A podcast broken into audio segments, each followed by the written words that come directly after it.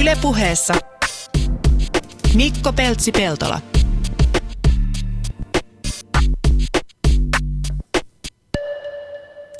Paikan päällä ollaan. Paikan päällä on myös Tahkolan Pekka. Hyvää päivää ja tervetuloa.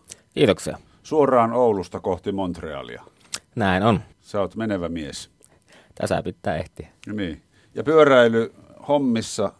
Tänään tässä itse asiassa, missä mä nyt oli pari viikkoa sitten, yksi herra koputti olkapäälle ja sanoi, että sähän teet Yle puheessa sitä ohjelmaa näistä liikuntajutuista. Että ihan hyvä muuten, mutta lisää pitäisi olla pyöräilyä. Sitten mä sanoin, että mulla ei ole kuule mitään sitä vastaan. Se järjestyy kyllä. Joo, tänään siis puhutaan pyöräilystä ja tota, Pekalla on monta titteliä, pyöräilykoordinaattori, pyöräilyopas. Sitten nämä oli hienoja, nämä Urban Wellbeing Engineer. Mm. Ja mitä, mitä muuta titteliä se vielä itsestäsi käytät? Siinä onkin hyvä kysymys. No on ne yleisimmät. Niin. Niillä mennään. Mutta sulla on vahva koulutustausta myös pyöräilyyn liittyen yliopistosta. Joo, Tampereen teknillisestä yliopistosta niin pyöräliikennesuunnittelun puolta. Eli sä olet niin diplomi-insinööri. Kyllä. No, Onko teikäläisiä paljon Suomessa kautta maailmalla? No pyöräilyn erikoistuneita ei varmaan ole hir- hirveästi. Suomesta löytyy jonkun verran nykyään onneksi jo hyvä. Ja sitten maailmalta lähinnä ehkä Hollannista, Tanskasta. Ja nytkin sä olet menossa Montrealiin talvipyöräilykonferenssiin Kyllä. ja käynyt eri puolilla maailmaa. Tässä on tullut maailmaa kierreltyä ihan Kasakstania, Venäjää, Montrealia, no tässä Kanadaa, USAta, Euroopan maita. Miten ne löytää sut puhumaan tilaisuuksiinsa?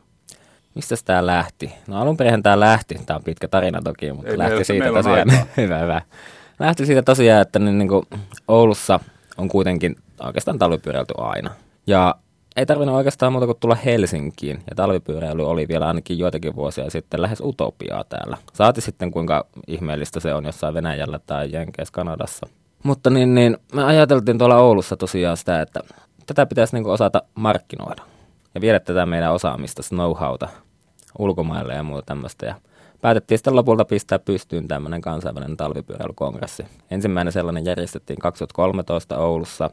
Sinne tuli osallistujia 10-11 maasta, noin 150-200 kappaletta.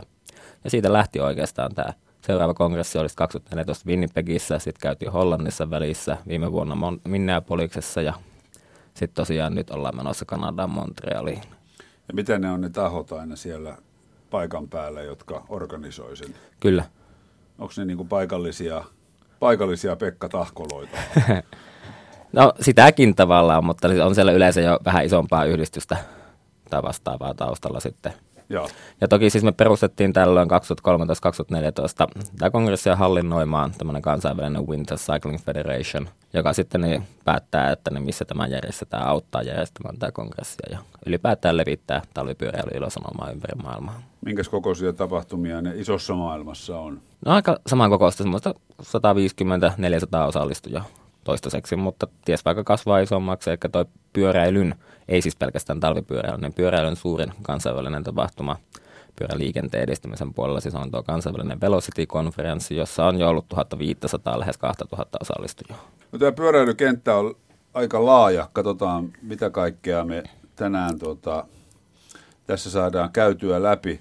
Mutta minkä takia me ollaan ylipäätänsä sellaisessa tilanteessa, että, että sun tarvii käydä ympäri maailmaa kertomassa, että pyöräily on hyvä juttu. Se on hyvä juttu ilmaston kannalta, talouden kannalta, terveyden kannalta. Se on kai aika kiistatonta, että pyöräily on hyvä juttu. Mutta mistä tämä tilanne johtuu? Tilanne oikeastaan on aika, aika mielenkiintoinen historia sinänsäkin, että oikeastaan polkupyörä oli semmoinen keksintö, joka aikoinaan mahdollisti kaupunkien hajaantumisen, leviämisen, lähi, lähiöiden synnyn. Ja sitten tulikin auto siihen päälle, joka vaan vauhditti tätä kehitystä ja näin poispäin. Eli nyt meidän pitäisi tajuta, että pyörä on oikeastaan ma- paras mahdollinen ratkaisu nykyisiin maailman ongelmiin, mitä meillä paljon täällä on. Eli just sitä, että ne autoilu esimerkiksi vie todella paljon yhteiskunnan resursseja, varoja, terveyttä. On sitä toki hyötyäkin, ei sitä tarvitse kokonaan luopua. Onko sulla itselläsi autoa? On. Ja ajokortti tietenkin myös. Toivottavasti se vielä tuolla on. Niin, Tämän lähetyksen jälkeen se on hyllyllä. Mm. Ei vainiskaan. Mm. Mutta joo, siis se on mielenkiintoinen, mielenkiintoinen tota, ajatus ja se, mä oon seurannut jonkun verran tätä Helsingin viimeaikaista tilannetta, missä kaupungin strategiassa on selvästi tunnustettu, että pyöräilyyn aletaan panostaa yhä enemmän ja enemmän. Ja se aiheuttaa nyt autoilijoissa kipuilua ja jotkut puhuu siitä, että autoilija kokee nyt asemansa, joka on ollut aika suvereeni aikaisemmin uhattuna. Saavutetusta edusta ei yleensä haluta luopua, näin Niin, sanotaan. niin. Mutta tosiaan niin, yleensä kun tehdään tuommoisia isompia infrastruktuurisuunnitelmia ja projekteja, niin siinä lasketaan hyötykustannussuhde. Paljonko se projekti maksaa ja minkälaiset siitä odotettavat hyödyt on. Siihen lasketaan kaikki esimerkiksi onnettomuuksien laskennallinen odotettu vähenemään matka-ajan säästö ja kaikki tällaiset. Yleensä jossakin isossa moottoritieprojekteissa tai muissa hyötykustannussuhde, jos se on yli ykkösen, niin se tarkoittaa sitä, että on kannattava. Jos se on 1,2, 1,5 tai jopa 2 ehkä parhaimmillaan, niin se on jo erittäin kannattava ja se yl- yleensä tehdään. Mutta esimerkiksi Helsingin kaupungin pyöräilyedistämisohjelmassa laskettiin hyötykustannussuhteeksi 7,8, joka on aivan, aivan eri suuruusluokkaa. Mm. Ei tällaisia niin kuin näin kannattavia hankkeita, niin entä on muita? No miten sä perustelet sellaiselle ihmiselle, joka nyt ajattelee, että nyt siellä taas tota, viherhippi elää kuplassaan ja, ja väittää jotain, niin mistä tämä tää luku seitsemän ja risat, niin mitä se käsittää? Se sisältää pyöräilyn tuomat hyödyt, terveyshyödyt, matka-ajan säästöt ja se, no se tuosta nyt oikeastaan tulee jo se käytännössä kokonaan, mutta sitten ne, mitä monesti ei oteta huomioon ja mitä on erittäin hankala arvioidakin, on sitä, että kuinka paljon lisääntyy muun muassa esimerkiksi kaupungissa viihtyisyys, kuinka paljon tehokkaammin tilaa pystytään käyttämään ja kuinka paljon itse asiassa sosiaalinen turvallisuus lisääntyy. Kun ihmiset ovat liikkeellä kadulla jalkaisin, pyöräillä sun muita, niin siellä on koko ajan kaikkia muita. Mutta silloin kun pyöritään kaupungilla peltilaatikoiden sisällä, ja siellä kävelee ja pyörälle kulkee vain jotkut hullut ja rikolliset, näin lievästi karrikoida, mitä saattaa Niin. esimerkiksi olla monissa, Niin, kyllä, vaikka kyllä. USA suurkaupungeissa.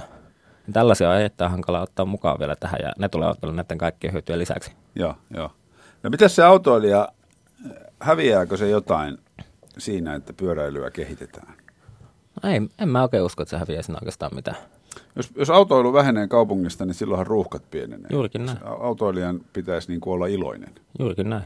Ne ei aina vaikuta siltä, että ne, ne olisiko. Siis a- autoiluunhan liittyy joku, joku niin kuin, mä en tiedä, sulla voi olla tarkempikin analyysi aiheesta, mutta mm. ihminenhän muuttuu käytökseltään ja, ja näin poispäin, kun hän menee autoon. Ja vielä mitä kalliimpi auto on, niin se muutos voi olla vielä suurempi.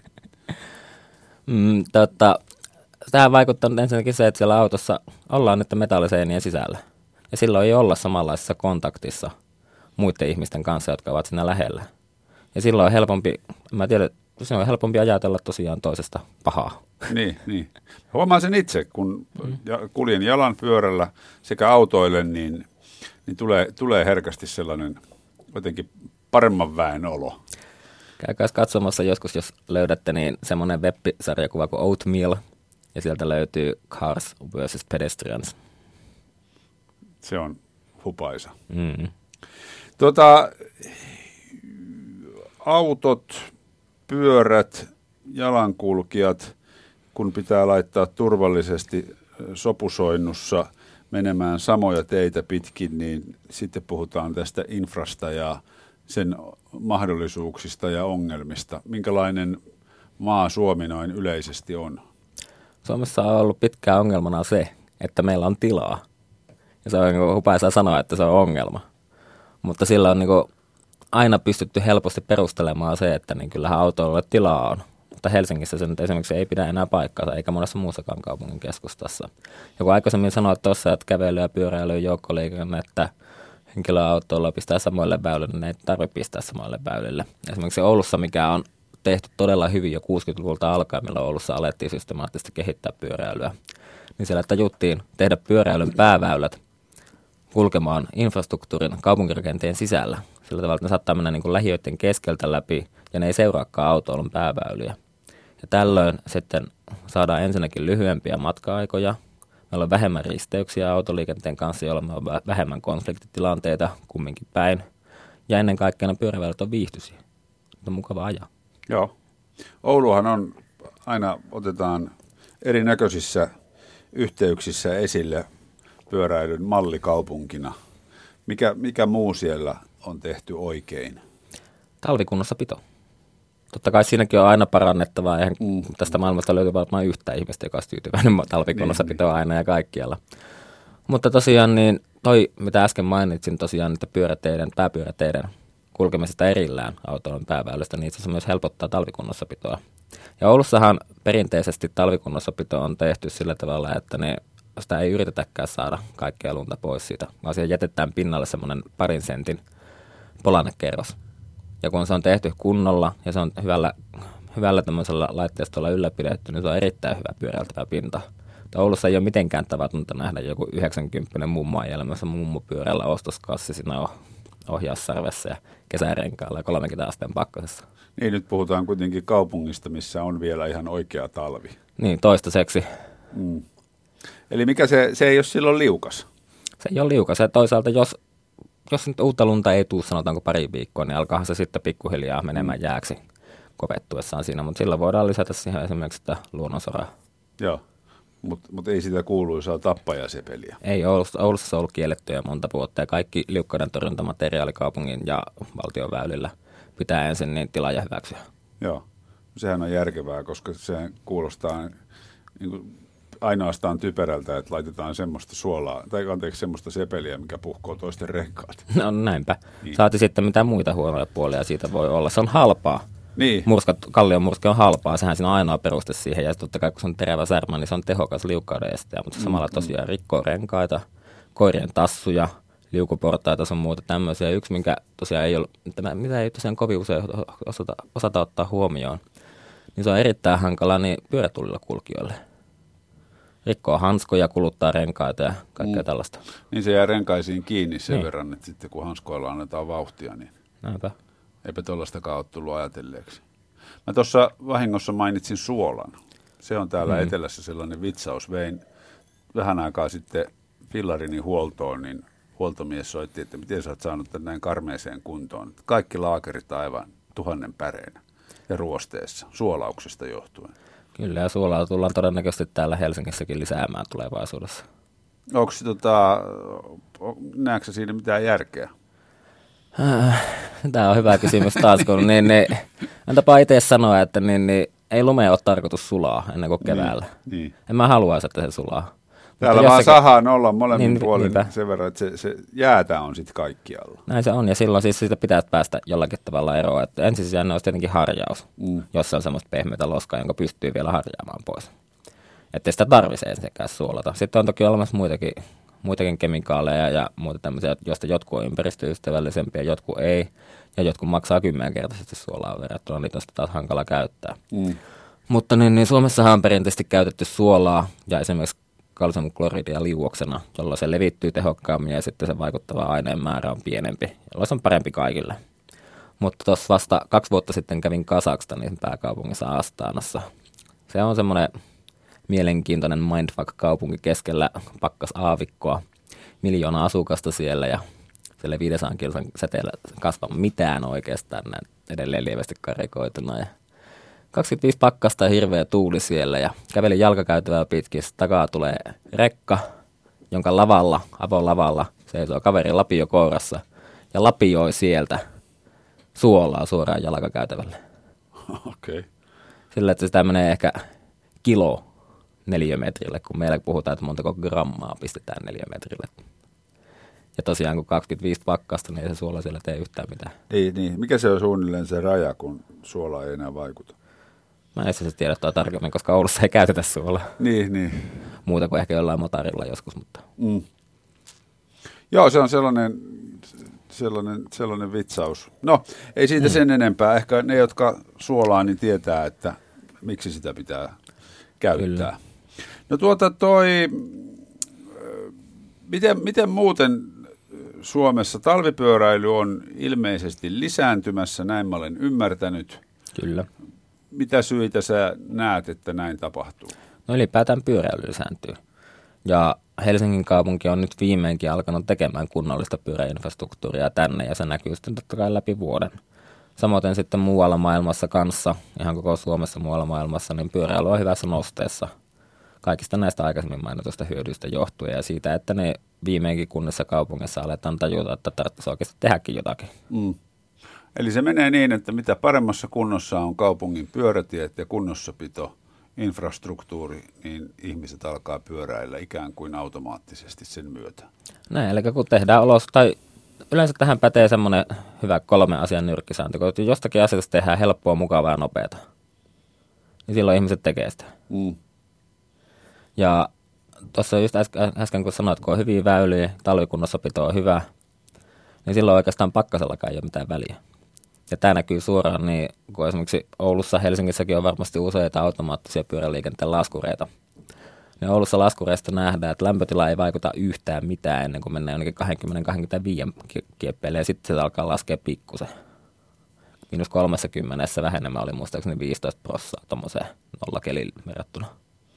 Ei, no ei se ole paljon. Ei ole. Paitsi että Oulussakaan ei enää sellaisia pakkasia pahemmin ole, että tänä vuonna niin. on käynyt yhden kerran 30. Joo. Surullista.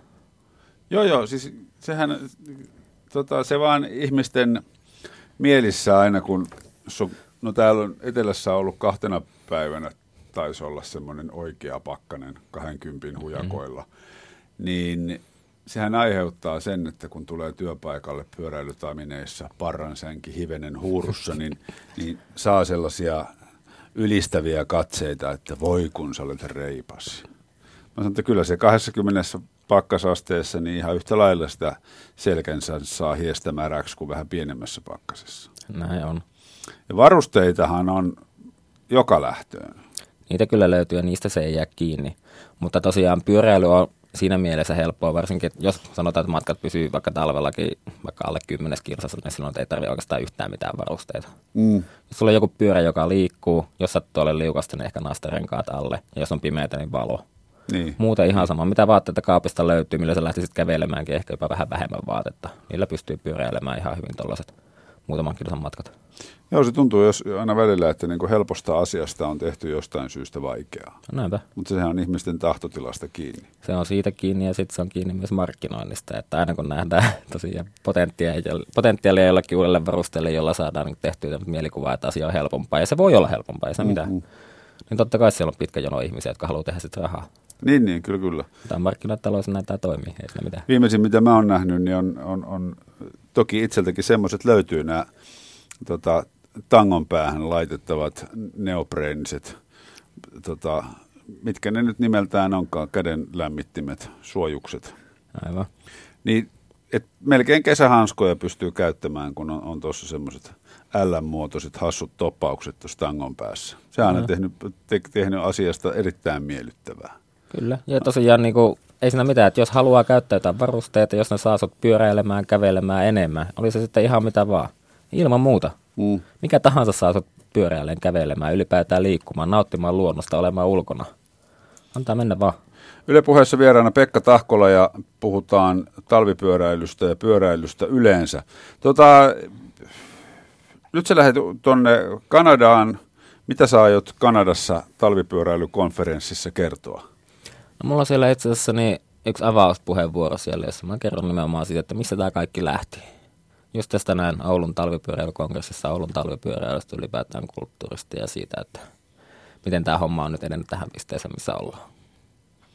Tota, mä katsoin, sä olit TEDxissä äh, Bratislavassa. Bratislavassa esiintymässä tai pitämässä esitelmää aiheesta. Siellä oli ihan hauskoja juttuja juurikin nämä Oulun kaupungin asiat, kun pakkasta 32 ja koulun piha täynnä polkupyöriä. Mm. Minkälaisia, tota, minkälainen talvipyöräilymaa Suomi tavallaan on muihin verrattuna, että ollaanko täällä niin kuin pohjoisen hulluja? Ei hulluja todellakaan, mutta me ollaan yksi maailman parhaista talvipyöräilymaista. Mä en tiedä oikeastaan pystyykö, no jos riippuu siitä mikä on talven määritelmä. Esimerkiksi Kööpenhaminassa pyöräillään niin. läpi talvea, onhan sielläkin joskus lunta, niin, joskus niin, lunta ja niin, loskaa niin. ja ei se, siellä vaikuta paljoakaan. Mm. Mutta niin kuin vastaavan kaltaisissa olosuhteissa kuin mitä Suomessa voi olla, Suomikin on toki pitkä maa, että joku Helsinki ei ole kovin kaukana Kööpenhaminasta enää. Mm. Tosiaan niin talviolosuhteiden puoleen, mutta kun mennään vähän pohjoisemmaksi tai itään, Joensuu, Oulu, muuta tämmöistä, niin vastaavia olosuhteita löytyy ehkä lähinnä Ruotsista. Joo. Ja jossa siis talvipyöräillään. Niin, niin, niin. niin. Olin tuossa just viikon pallaksella ja siellä oli ihan oikeaa, oikeaa talvea ja Mm. Se, on, se on kyllä, tota, ei, ei terapeuttisempaa voi olla kuin semmoisella kovalla moottorikelkkajäljellä tai, tai metsään tehdyllä jäljellä. Itse asiassa osoittautui muuten noin lumikenkä, lumikenkäilyreitit ehkä parhaimmaksi kohdaksi tai parhaimman tyyppiseksi reitistöksi ajaa paksupyörällä metsässä, niin sitten kun tykkylumiset puut kaartuu siihen eteen ja alkaa hämärtyä ja laittaa otsalampun päälle, niin si- siinä on kyllä jotain todella taianomaista. Siinä on tosiaan. Mä tulin itse toissa päivänä syöttäältä ihan samasta puuhista Joo. takaisin tässä. Ja toivottavasti heti tuon Kanadan reissun jälkeen pääsen takaisin sinne. Niin, niin. Ja Pudasjärvellä tietysti se tykkylumi on vielä astetta järeempää. Pallaksella on ollut semmoinen myrsky, että suurimmat oli kyllä lähtenyt, mutta... Samoin se kävi tuolla Pudasjärvellä kanssa tuolla syöttäjällä siis tosiaan, mutta siellä on kuitenkin vielä niin siellä tuntureilla ja vaaroilla on todella komea tykky vielä. Joo. Että jostain syystä se pysyy siellä. No minkälainen, jos vielä hetki tuosta kaupunkien infrasta ja, ja talvipyöräilystä tai pyöräilystä yleensä puhutaan niin kuin kaupungeissa, niin minkälaiset tulevaisuuden näkymät ja haaveet sulla on? No Oulussa on nyt, no itse asiassa niin kuin kaikissa muissakin kaupungeissa Suomessa, niin talvi, tai kunnossapito on yleensä ulo, ulkoiset urakoit siellä ja kaupunki on jaettu eri urakka-alueisiin. Kun pyöräillään vähän pidempään matkaa, niin se menee useamman urakka-alueen läpi yleensä. Ja silloin meillä on ongelmana se, että talvikunnossapitotaso ei ole yhtenäistä. Sitä on erittäin hankala synkronisoida sillä tavalla. Voi olla sillä tavalla, että oot ensin pyörällä neljä kilsaa ihan unelmakunnossa olevaa baana ja sitten yhtäkkiä siellä on 10 senttiä lunta, jota ei tietenkään saisi olla siellä. Mm. Mutta niin, niin, Oulussa kokeillaan nyt ensi vuonna viimeinkin tällaista, että me on valittu 140 kilsaa tärkeimpiä seudun ja kaupungin pyörä, pyöräreittejä sieltä, joihin pistetään yksi urakoitsija, joka hoitaa ne sitten niin kerralla, kerralla aina kuntoon. Ja siihen pistetään erittäin tiukat toimenpiderajat. Puheissa on ollut, että niin lunta saisi olla maksimissaan sentti, ja se ei saisi tulla ikinä täyteen, taas 247 joka päivä aina. Toivottavasti tästä ei jouduta tinkimään, mutta niin. sen suhteen. Niin, tietysti millaisia lumimyräköitä on. Eli, eli tämä tarkoittaa myös sitä, että pyöräilijä voi alkaa vaatia. Et jos jonain aamuna on satanut paljon lunta ja autotiet ei ole aurattu, niin no tietenkin siitä tulee se älytön kolarisuma ja, ja hirveät ruuhkat, mitä ei nyt ehkä pyöräilijä samassa tilanteessa jättää pyöräilemättä ja osallistuu siihen samaan ruuhkaan. Niin. Mutta ihan yhtä lailla niin pyöräilijä, kävelijä voi vaatia kuin vaikka henkilöautoilijakin. Niin. Ja sitä paitsi, niin kyllähän autolla pääsee liikkumaan, vaikka se 10 senttiä lunta tullutkin. Mutta jos on pitää vaikka niin kuskata lapsia päivähoitoa fillarilla tuossa, niin se ei välttämättä niin helppoa olekaan semmoisessa hangessa. Mm niin niillä pitääkin olla paljon parempi talvikunnossapidon taso. Ja Oulu edelleen tässä niin kuin esimerkki kaupunkina Suomessa. Kyllä, eli pääpyöreiden pitää olla aurattuna, jos lunta on tullut, niin ennen seitsemää. Ja monesti se tarkoittaa sitä, että turakot siellä lähtee kahdelta aamulla auraamaan. Mm. Se on valinnut yötyön. Kyllä. Mutta tekee tärkeää työtä siis. Tämähän on niin kuin, niin kuin alussa puhuttiin, niin mitään haittaa, mitään huonoahan pyöräilyssä ei ole. Ja tuo talvikunnossapito, niin se, sitä ei ikinä pitäisi ajatella kuluna, vaan se on investointi. Koska se mahdollistaa sen, että ihmiset kulkee omin voimin. Ja se on erittäin tärkeä ennaltaehkäisevä vaikutus terveydenhoitoon siinä. Ja tällä hetkellä siitä, että ihmiset ei liiku tarpeeksi. Tarpeeksi jos 30 minuuttia liikuntaa päivässä, ihan vaan peruskävelyä pyöräillä. Ei tarvitse tulla edes hiki. Se olisi tarpeeksi pitämään meidät kunnossa ja terveenä, mutta kun ihmiset ei tee edes sitä, niin tämä maksaa meidän terveydenhuollolle eri arvioiden mukaan kolmesta kuuteen miljardia euroa vuodessa. Ja se on jo 30 pinnaa koko terveydenhuollon budjetista. Mm. Kun ihmiset liikkuisivat vähän enemmän, niin meidän ei tarvitsisi tehdä mitään budjettileikkauksia, ei tarvitsisi ajatella mitään kikypaketteja ja muuta tämmöisiä, näin niin kuin äkkiseltään laskettuna. No miksi porukka ei liiku? Niin. Se on joko liian vaikeaa tai liian epämukavaa tai liian hidasta. Niin. Eli kun se tehdään helppoa, mukavaa ja nopeata, niin... Kaupungissahan se siis ruuhka-aikaan se ei edes ole hidasta. Ei olekaan. Mm. Mutta onko se sitten mukavuuden halu ja, ja tämä tällainen lämmön rakastaminen, että et, et jos on kerrostaloasunto, minkä alakerrassa on autotalli ja siellä lämmin auto, niin ihminen ei välttämättä ulkoilmaa näe sekuntiakaan tai tunne sekuntiakaan, niin sitten se menee työpaikan parkkihalliin. Ja... Se on sääli, jos näin on, koska ulkoilma on kuitenkin oikeastaan mahtavaa. On, on, joo, joo, kyllä, ja se kyllä. piristää, parantaa mm. työtehoa ja muuta tämmöistä, mutta siis siinä on kaikkea, varmasti mukavuuden halu vaikuttaa tähän paljon. Onko tämä nyt sitten journalismia, kun meillä on kaksi täällä pyöräilyintoilijaa, eikä ketään semmoista pyöräilyvastustajaa, joka haistattaisi meille tämmöisessä asiassa. Eiköhän niitä ehdi kommentteihin tulla sun muualle ihan tarpeeksi. Niin. Ei kyllähän ne, ne, jotka tuota, ne on yleensä kyllä vähän hiljaisempaa porukkaa, että ei ne, ne tietää olevansa väärässä. Niin, ja sitä paitsi niin ei, ei aina tarvitse kulkea pyörällä tai autolla tai kävellä. Jos haluaa joskus mennä autolla töihin, niin ihan vapaasti. Niin mäkin aina silloin tällöin teen. Kun on pari viikkoa vedellyt räntäsateessa fillarilla, niin sit joskus mm. tekee mieli mennä autolla. Niin ja siis ylipäätään, niin jos vaikka Helsingin kokoisessa kaupungissa, joka jokainen tyyppi tekisi vaikka yhden tai kaksi pyörämatkaa kuukaudessa enemmän. Mm. Käisi vaikka kaupassa pyörällä sen sijaan, että käy autolla siellä tai menee käymään jollain kaverilla. Niin sillä ei ole se valtava merkitys. Niin, niin. Ei tässä puhuta siitä, että tosiaankaan tarvitsisi mennä aina ja kaikkialla ja joka ikisessä olosuhteessa aina pyörällä hammasta puree. Ei todellakaan. Silloin kun se on oikeasti niin kuin järkevä vaihtoehto, niin silloin sitä voi miettiä. Kerro Pekka niistä lasten piirustuksista. Hmm. Ne oli hienoja. Ne oli hienoja Tiedät, kyllä, mutta ne pitäisi pystyä näyttämään tässä vaan. Vähän hankala radiossa. No kuvaile. Kyllä, eli tosiaan niin, tämä oli Daniel Sauterin ja nyt unohdin tämän toisen kaverin nimeä, anteeksi vain. Mutta niin no, heidän tekemä... ulkomaalaisia, niin kyllä, ne, ne ei kuuntele. Ne ei kuuntele tätä todennäköisesti. Tai ymmärrä. Mutta tosiaan Saksasta Itävallasta niin tehtiin tämmöistä tutkimusta siellä, että las, lapsia pyydettiin, pyydettiin piirtämään koulumatkansa. Et kuinka he kokee sen koulumatkan, mitä he muistaa sen varjolta ja muuta tämmöistä. Ja nämä, jotka käveli tai kulki pyörällä töihin tosiaan, niin ne oli täynnä kirkkaita värejä. Siellä oli kukkia, kaunista, kauniita rakennuksia, puita, muuta, että niin kuin, kuinka kaunis kaupunki tai koulumatka voi olla. Ja sitten siinä oli hyvä esimerkki Danielista, 7V, joka veti autolla kouluun. Siinä oli koti, harmaa tie ja musta koulu. Ei mitään muuta. Joo, se oli aika synkän näköinen, Kyllä. siis ylipäätänsä lapsen piirtämäksi kuvaksi. Todellakin. Mutta siis mitä sieltä autosta näkee? Ei, eihän sieltä paljon mitään Eikä näe. sieltä varsinkaan koe mitään. Ja tästä voi miettiä, että silloin kun oikeasti viedään lapsia autolla kouluun, niin se on melkein Joissakin olosuhteissa se on varmasti perusteltua, ei siinä mitään. Mutta ne, niin on, kyllä aika monessa tapauksessa, pakko, niin. kyllä, ja, mutta aika monessa tapauksessa se on pahin mahdollinen karhupalvelu, mitä lapselle voi tehdä. Opettaa se passiivisen elämäntapaan. Niin, niin. Ja miten se vaikuttaa sen lapsen psykologisen kehitykseen, se, että hän ei pääse kokemaan tällaista.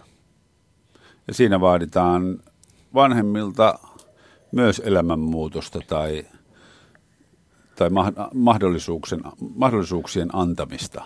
No ylipäätään mahdollisuuksien antamista ja suuri osa näistä vanhemmista on kuitenkin itse kulkenut kävellen tai pyörällä kouluun. Niin, tässä menee tämmöiset sukupolvien rajat, että heitä ei välttämättä silloin autolla viety, kun ei ollut autoja.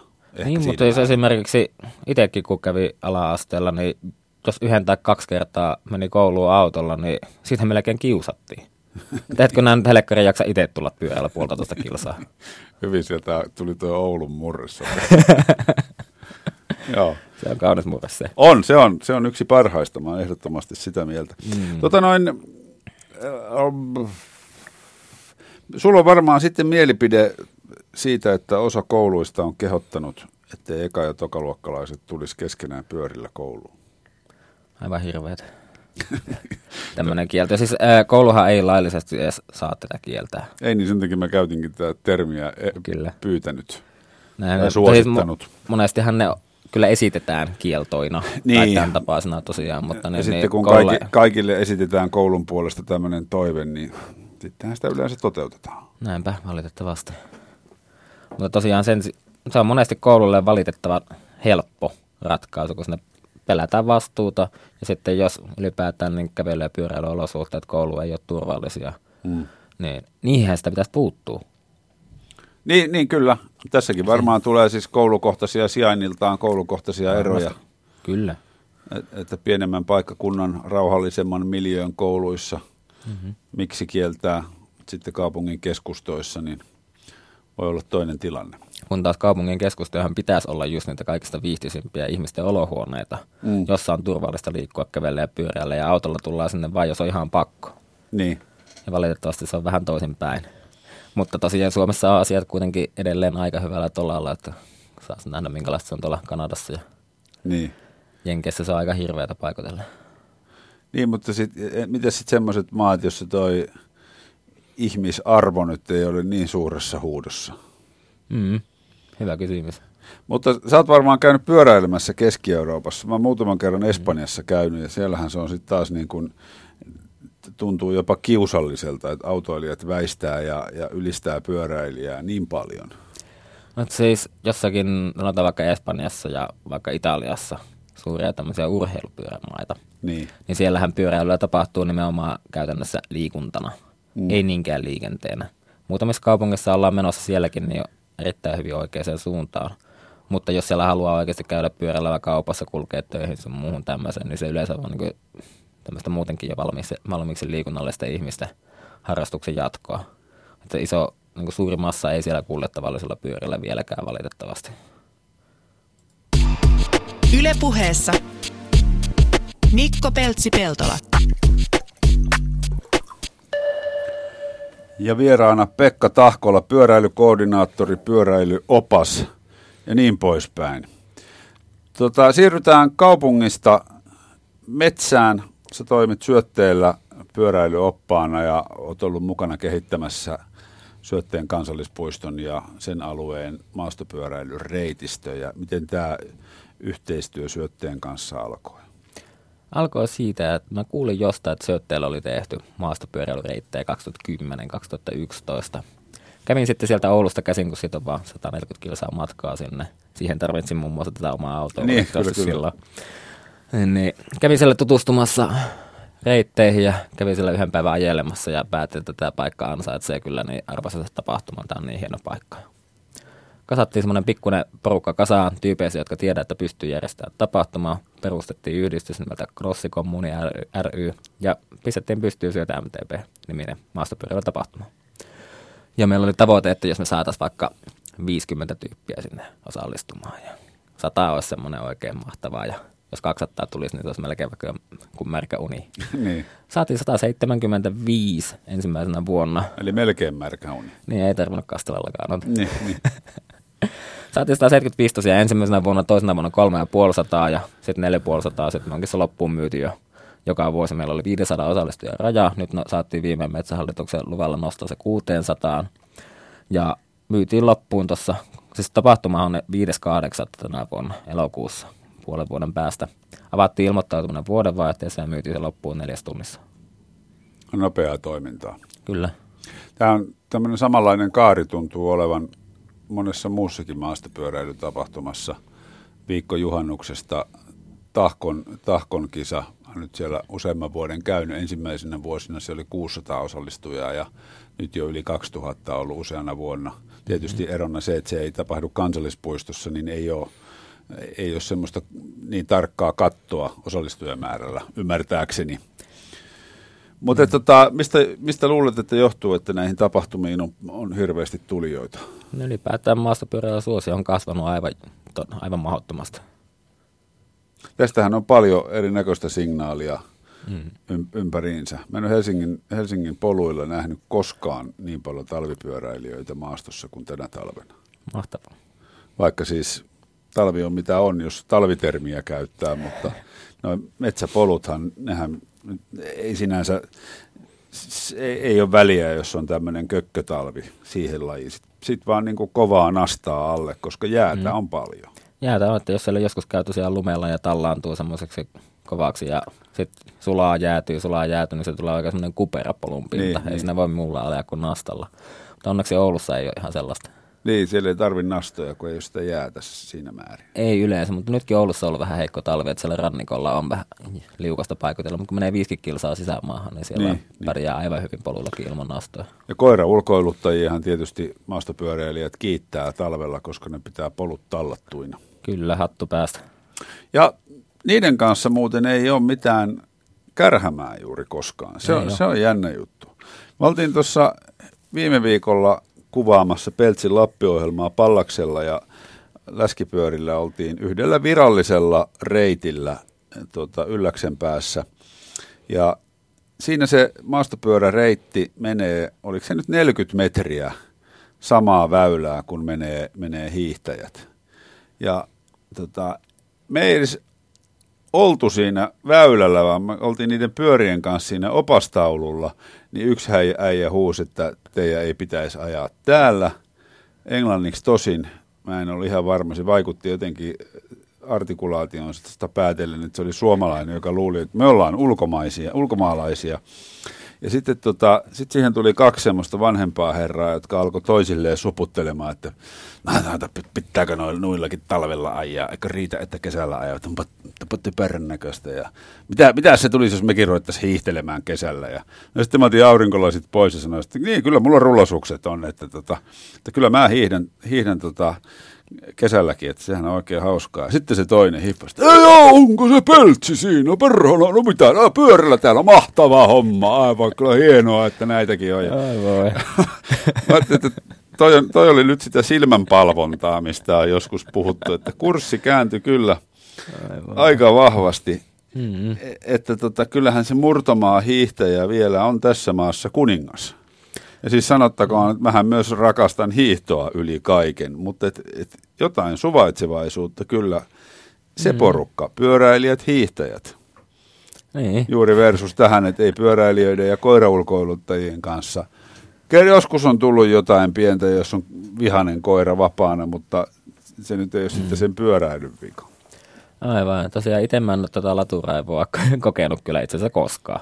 Niin. Edes sitä. Enkä tietenkään myöskään niin koiraulkoilijoiden kanssa. Nyt itse asiassa niin, niin, pakko sanoa vielä, että kun tosiaan koiraulkoilijoita totta kai kiitetään tästä, että tallaavat kaupunkiympäristössä pyöräilijöille mahtavia polkuja sinne, mutta nyt sitten myös kun on tullut läskipyöriä niin paljon liikenteeseen, niin se on päässyt palauttamaan tätä palvelusta toisinkin päin, että avaa niille sitten polkuja myös koiraulkoiluttajille. Mm-mm.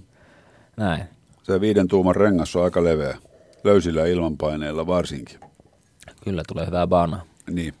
No tuota, minkälaista on, on maastopyöräreittien tekeminen kansallispuiston, kansallispuistossa ja sen ympärillä? Minkälaista sen tekeminen on? Yleensä tietenkin, niin jos halutaan tehdä uusi reitti, niin katsotaan, että mistä löytyy olemassa olevaa polkua, olemassa olevaa polun pohjaa ja muuta, ja käytetään mahdollisimman, hyvin, mahdollisimman paljon niitä hyväksi. Ja syöttäjältä, kun se on jo poronhoitoaluetta, niin sieltä löytyy yllättävän paljon pieniä poronpolun pätkiä aina sieltä sun täältä. Ja monesti just sellaista paikoista, missä muutenkin olisi hyvä tehdä pyöräilyreitti menee kulkemaan sitten. On kuinka paljon sitä reitistöä pitää olla, jotta se, se houkuttaa ihmisiä paikalle? Jotta se houkuttaa ihmisiä paikalle ja pysymään siellä vähän. Sehän riippuu myöskin sitten sitä etäisyydestä. Että jos ollaan lähellä Helsinkiä... Niin tai muuta käy, isoa, isoa mm, kaupunkia. Kyllä. Niin sillä, että sinä voi käydä päiväreissu ajamassa sinne niin se on oikein hyvä. Esimerkiksi vaikka Lopella poron polkua oikein loistava kohde ja sieltä löytyy joku sen kymmentä kilsaa polettavaa. Vai löytyy jopa lähemmäs sata, jos ottaa vähän. Seitsemästä kymmenestä ihmiset puhuu poron, poron polun suhteen. Mä oon muutaman kerran käynyt. Kyllä, siellähän käy sitten mielellään parikin kertaa. Niin, niin. Hyvä.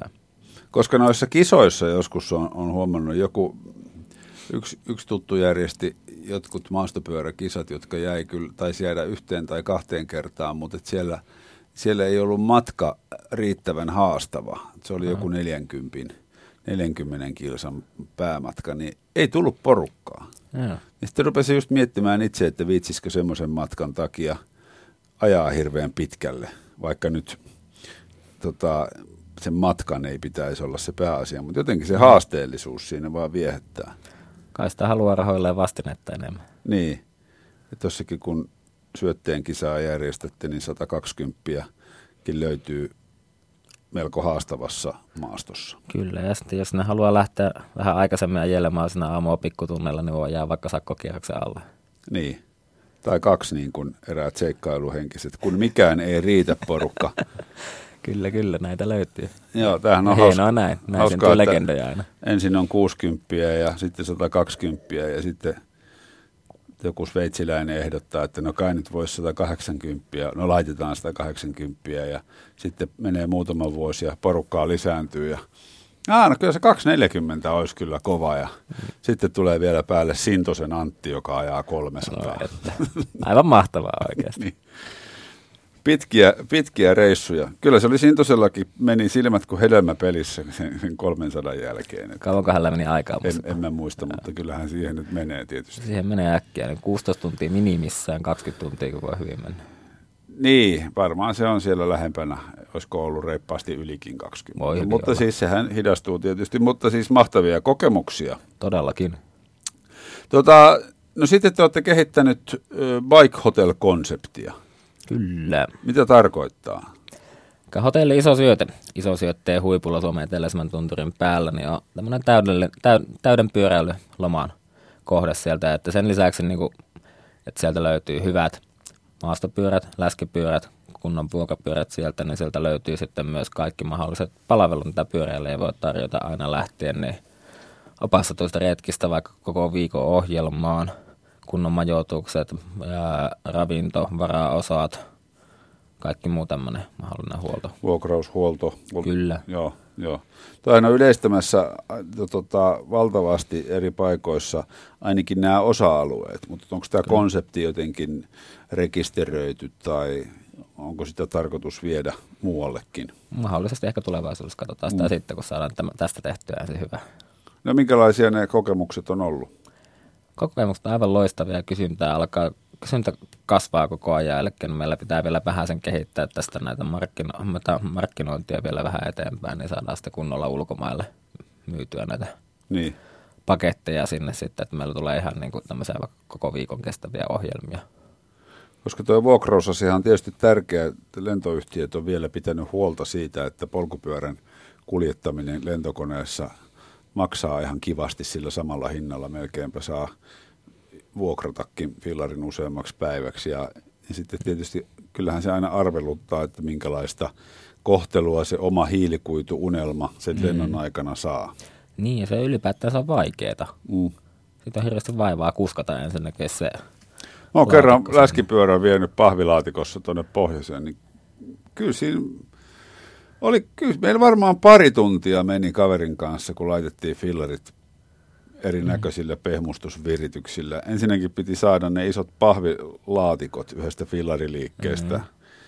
Ja ehjänä ne kyllä toki men, molempiin suuntiin meni, mutta on, kyllä siinä työtä on. Ja sitten ne pitää purkaa Mm. aika lailla atomeiksi.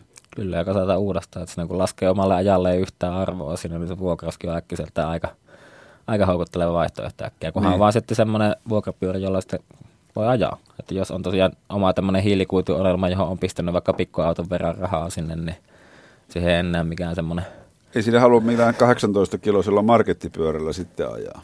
ei yleensä ei. Niin. Niin. Ellei niin halua tehdä sitä pelkästään liikunnan vuoksi, mutta siinä on kyllä monesti sitten liikunnan ilo kaukana. No on joo, kyllä. Tuossa tietysti karrikoitu mm. esimerkki, mutta kyllä tuo ylipäätänsä Kyllä. tarkoittaa sitä, että pyörä, pyörävuokraus pitää olla laadukasta ja, ja toimivaa. Kyllä. Ja se, että se pyörä säädetään siinä asiakkaan mitoille sopivaksi, käydään läpi, miten se toimii ja muuta tämmöistä, niin ihan tollastakaan palvelua ei monesta paikasta edes löydä, vaikka ton pitäisi olla niin perusjuttu. Mm. Miten, onko, sulla, onko sulla käsitystä, että miten nämä on ylipäätänsä tämä niin pyörän vuokraaminen Suomessa, niin mi- miten paljon se on yleistynyt? Ylläksellä kun kävin, niin siellä oli useassa paikassa siis jo erittäin hyvälaatuista paksupyörää tarjolla.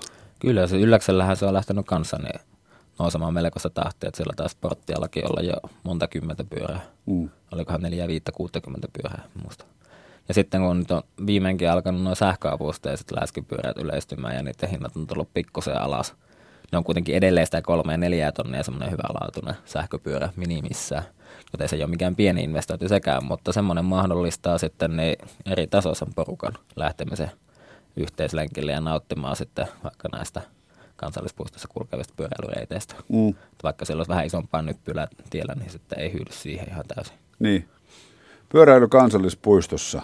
Hmm. Tota, tässä vi- viime viikolla Metsähallituksen edustajien kanssa paljon keskustelleena, niin kyllä se sieltä tulee. Nyt ei ole tota, faktaa heittää, mutta on tulossa kovaa vauhtia. Riippuu kansallispuistosta toki. Niin, Että monissa kansallispuistossa on jo nyt tosiaan sallittuja pyöräilyreittejä, muun muassa syötteillä.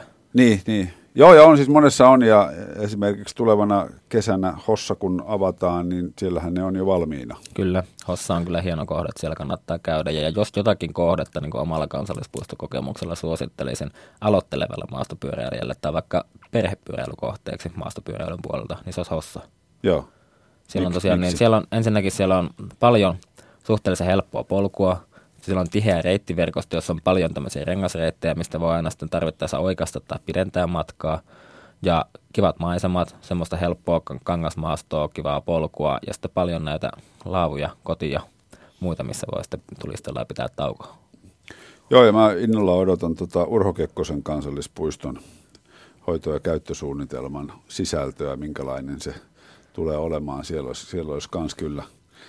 Silloin yksi vuosi vaan, kun tuolta tota, Luirojärveltä kiilopäälle juoksin ja 37 kilometriä, en sillä sen enempää leveille, mutta tota, siis se, se, se reitti oli semmoista, että niin kuin henkilöautolla 90 prosenttia siitä reitistä olisi voinut ajaa. Aivan. Ei ehkä välttämättä maailman parhaalla henkilöautolla kannata, olisi voinut jousien päälle ottaa, mutta olisi päässyt. Mm. Ja sitten pyöräily kielletty.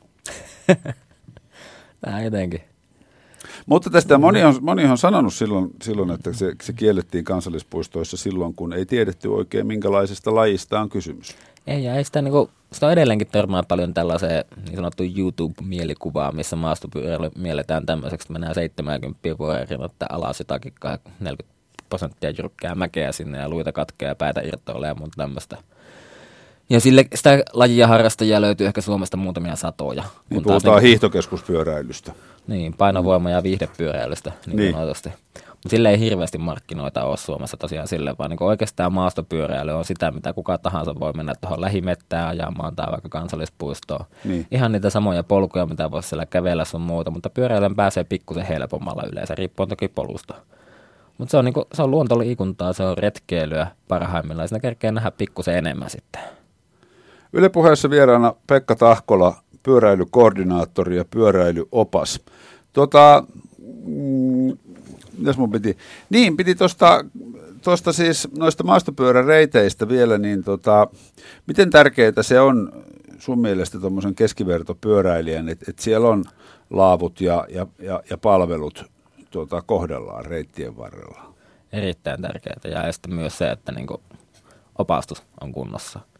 Ja sitten toki niin kuin mihin ollaan yhä enemmän menossa siihen, että sulla on opas siellä mukana. Että lähdetään ohjatulle retkille ja muuhun. Tämä lisääntyy tosiaan todella paljon koko ajan, koska ne on tultu aika paljon eteenpäin vai taaksepäin, mihin päästään nyt sanoa olevankaan tästä näin, vaikka 70-luvun, 80-luvun mentaliteetistä, että mentiin viikoksi mettää yksin sinne karta ja kompassin kanssa niin. vaeltamaan sinne, mutta niin, totta kai paljon löytyy edelleen amatomiretkielijöitä, jotka lataa netistä ehkä GPX-jäljeen ja seuraa sitä, mutta totta kai heillekin pitää olla nämä laavut ja kodat autiotuvat siellä.